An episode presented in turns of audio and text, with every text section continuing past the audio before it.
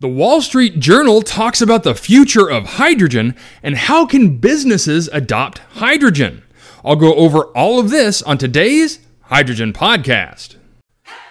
So, the big questions in the energy industry today are How is hydrogen the primary driving force behind the evolution of energy? Where is capital being deployed for hydrogen projects globally? And where are the best investment opportunities for early adopters who recognize the importance of hydrogen? I will address the critical issues and give you the information you need to deploy capital.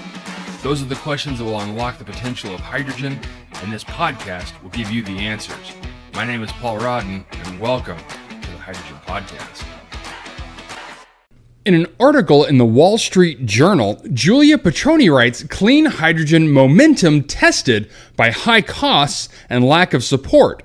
Global efforts to ramp up clean hydrogen are threatened by rising cost pressures and lagging policy support, despite strong momentum across the sector, according to the International Energy Agency. The number of low emission hydrogen projects continues to grow rapidly, but installed capacity remains low as developers delay or put off plans due to increasing manufacturing, construction, and installation costs, the Paris based organization said in its latest hydrogen report. Data showed that annual production could reach 38 million tons a year in 2030 if all announced projects are realized, with almost three quarters of that coming from electrolyzers, machines that use electricity to split water into hydrogen and oxygen. Yet only 4% of these projects are under construction or have reached FID, this again according to the IEA. Again, according to the IEA, political momentum behind low emission hydrogen remains strong, but deployment isn't taking off. Inflation is increasing capital and financial costs, threatening the bankability of projects across the entire hydrogen value chain. According to the organization, initial cost estimates for several projects have been revised by up to 50% amid high inflation and rising interest rates. Clean hydrogen, which includes hydrogen made from renewable sources or by capturing carbon dioxide released from hydrocarbon based processes, has set to play a central role in the decarbonization plans of industries such as chemicals, refining, and steel. Yet it still accounts for less than 1% of the overall production and use of hydrogen. In recent years, policymakers have rolled out financial tools such as tax credits or funding programs to support developers. But the IEA found that the time lag between when policy is announced and funds are actually made available is causing project delays.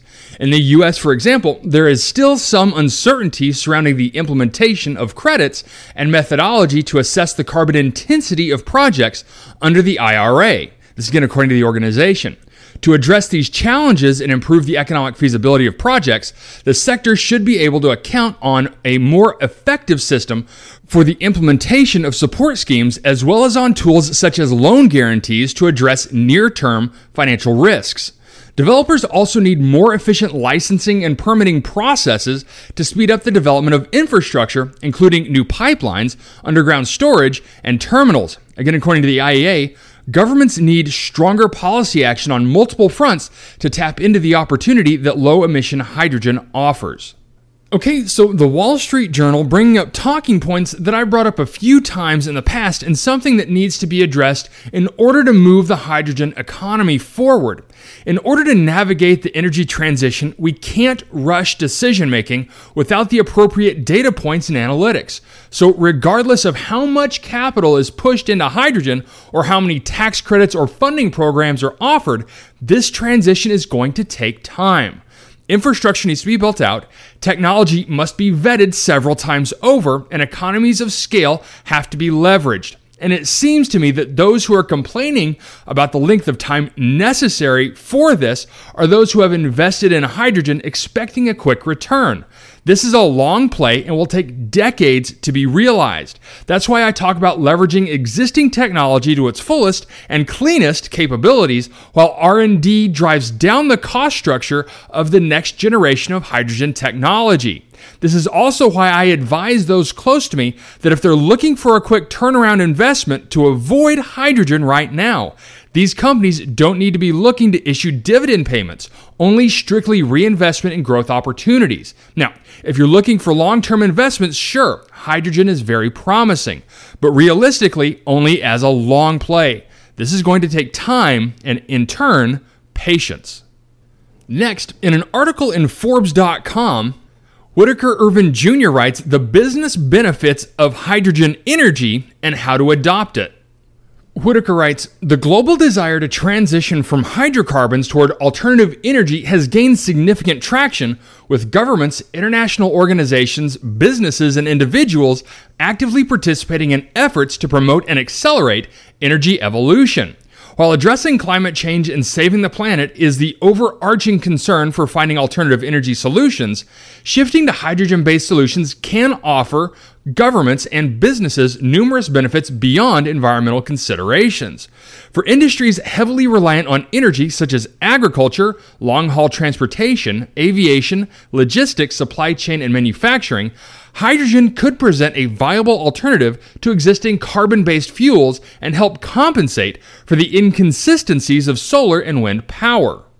And in so, Whitaker lists five ways that hydrogen adoption can benefit business. Number one is energy cost stability. Considering today's hydrocarbon and natural gas energy prices, renewable hydrogen may become a more cost effective alternative, especially in the long run. By generating hydrogen on site or using hydrogen produced from a commercial hydrogen power plant, businesses can hedge against fluctuation in hydrocarbon and natural gas prices, creating greater energy cost stability. As of 2022, the cost of green hydrogen created using electrolysis was more affordable than natural gas in the UK, Sweden, Italy, Spain, France, Germany, and Poland. If more countries invest in the hydrogen market, its price will likely continue to decrease. Number two is government incentives and support. The US government and several governments around the world offer financial incentives, tax breaks, and grants to businesses that invest in renewable and clean energy solution. On July 5th of 2023, the Biden-Harris administration announced a highly anticipated clean hydrogen strategy and roadmap to meet America's decarbonization objectives of a carbon-free grid by 2035 and net zero emissions by 2050. Historic investments have been made through the bipartisan infrastructure law, which authorized $62 billion for the U.S. Department of Energy and allocated 9.5 billion in funding for clean hydrogen. The Regional Clean Hydrogen Hubs program, or H2 Hubs, has allocated up to 7 billion to establish 6 to 10 regional clean hydrogen hubs in the US. By adopting hydrogen power, businesses may be able to benefit from clean energy investments, become eligible for various government support programs, and receive funding to empower their company's future. Number 3 is reduced regulatory risks and future proofing. As governments worldwide enforce environmental regulations, businesses that proactively transition to clean energy sources like hydrogen can mitigate future regulatory risks and avoid potential fines or penalties for noncompliance. Governments may tighten regulations and controls to push for less carbon based existing fuels and more clean energy production. For example, governments may tighten offsets, add qualifications, and even tax less desirable fuel use. Businesses can preemptively address environmental regulations by transitioning to different energy sources and reducing emissions, mitigating potential legal and financial risks. Number four, advantages over solar and wind energy. Hydrogen presents unique advantages over solar and wind energy for business owners to consider. Wind and solar energy can face capacity issues due to sporadic nature of daily and seasonal fluctuations, as well as their dependence on sunlight and wind availability. All of this negatively affects power grid stability. They also require large investments in land or expensive capital intensive offshore construction operations. Hydrogen's ability to provide continuous power generation and serve as a reliable energy storage medium can complement the intermittency of solar and wind sources. And number five, new revenue streams. Businesses can explore new revenue streams by venturing into the hydrogen economy. In a report by ID Tech X, the global low carbon hydrogen market could reach a value of $130 billion by 2033. The hydrogen economy envisions a future landscape where clean hydrogen plays a vital role in decarbonizing heavy industries and long distance transportation, meeting the growing interest in sustainable energy solutions. As an emerging market, there are substantial opportunities for businesses to build infrastructure across the entire hydrogen supply chain. Adopting hydrogen as an energy source requires dedicated planning and serious commitment. A good plan would evaluate the energy needs and processes compared to available hydrogen solutions. While hydrogen solutions may appear to be in their infancy, the opportunities in this sector are growing in number every day. Using progressive engineering consulting firms would be a great starting point for developing a technical feasibility study to shed light on the benefits and economic viability for your individual business. The hydrogen infrastructure is only starting to be practically laid out. It is incumbent upon the adopter to plan for the required safety, storage, transportation infrastructure. Adopters can do this in concert with hydrogen producers who can aid in analysis and help identify areas where infrastructure may be shared with others. Selecting energy generation technology that best matches your goals is essential. If CO2 is not a significant concern, steam methane reforming may produce the hydrogen required at a lower cost but with some emissions. There are ways to capture or sequester those emissions which will impact cost.